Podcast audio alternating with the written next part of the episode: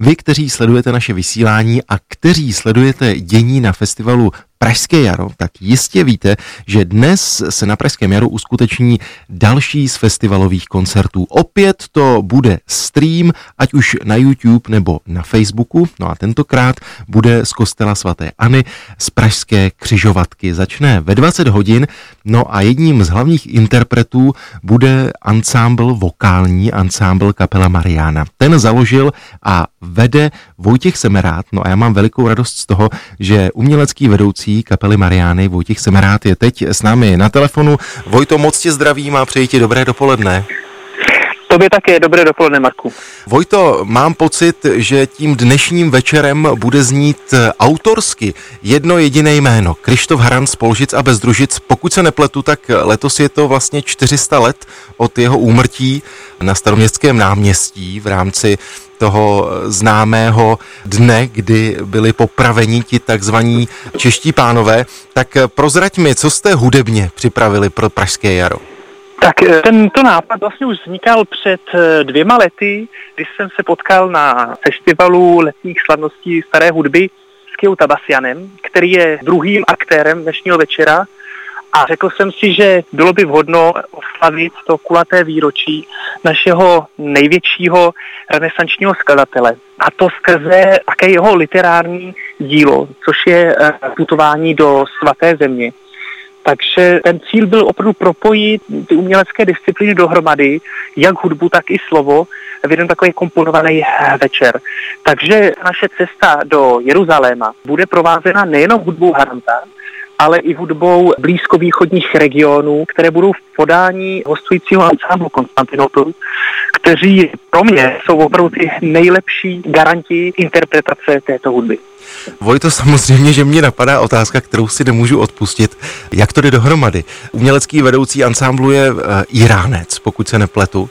Ano, tak ano. Uh, jak to funguje? Kde jste se vlastně potkali v rámci toho dnešního koncertu hudebně? Potkali jsme se, tak říkajíc, v několika svatbách nebo spíš útvarech, které jsme spolu vytvořili. Říct, že kdo aspoň je trošku zvědav, a sleduje i třeba aktuální dění ve světě a v blízkovýchodním regionu, kde naopak jsou vystavěny vysoké bariéry mezi rozdílnými kulturami tak myslím, že nám se podařilo naopak ty kultury propojit do jednoho takového komunikačního kanálu a do jednoho jazyka. Nejenom, že my představujeme Harantovo dílo v jeho torzu nebo prostě v těch skladbách, které jsou dochovány, ale i uvádíme dvě jeho torza, neboli fragmenty, z nich se dochoval pouze altový hlas, které byly dokomponovány kolegou Jaroslavem Pelikánem.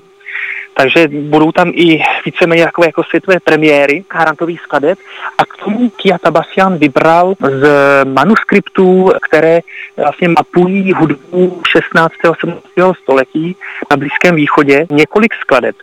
A vedle toho ale také jsou skladby autorské přímo od něho a také skladby, které jsou spíše dochovány, co se týče jakoby jejich textového obsahu, ale vlastně hudba se v těchto regionech víceméně předávala ze jakoby ústní tradicí což znamená, že se musíme jakoby k tomuto jazyku víceméně jakoby dobrat sami. A to je přesně ten moment, kdy se propojil Haran tímto jazykem a vytvořili jsme několik momentů v programu, kde se opravdu propojujeme a vlastně zpíváme a hrajeme současně. Tvůj soubor kapela Mariana jsem představil jako soubor vokální. Vím, že občas máte někdy hosty z toho instrumentálního světa, ale můžeme se těšit i na nějaké, řekněme, exotické nástroje?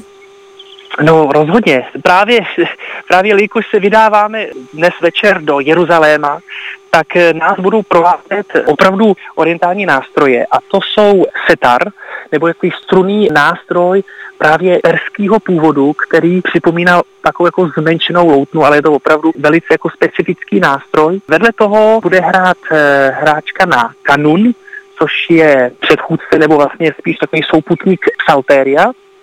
A třetí nástroj, který je exotický, je kemenče, což je napodobení na antické liry.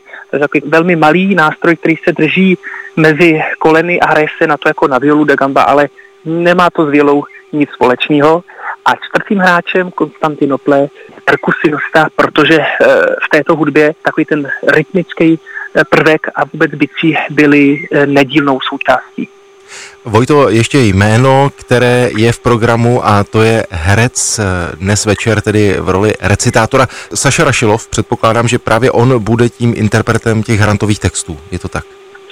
Ano, jak jsem už podotkl, mojím záměrem bylo opravdu vytvořit takový komponovaný večer nebo pásmo, kde se představí i právě literární dílo Haranta. Nejenom jeho hudba, ale i právě úryvky z jeho cestopisu. A Saša Rašilov je takovým naším průvodcem je průvodcem, prozradím, že se vydáme od eh, popravy na Staroměstském náměstí, se vydáme retrospektivně na cestu do Jeruzaléma a do dalších orientálních oblastí. A je i takovým jakoby pojítkem nebo propojovatelem těch našich uh, hudebních řečí, aby opravdu jsme byli stále jakoby v jednom. A jak říká Tia Tabasian, abychom nezůstali na opačných stranách mostorů, ale tak se propojili. Opravdu já tedy doufám, že posluchači Rádia Klasik Praha se dnes propojí s festivalem Pražské jaro a ve 20 hodin si pustí stream z Pražské křižovatky. Vojto, díky moc za tvůj čas, ať se koncert vydaří. Měj se hezky. Děkuji moc. Pěkný den. Naschledanou, Marku.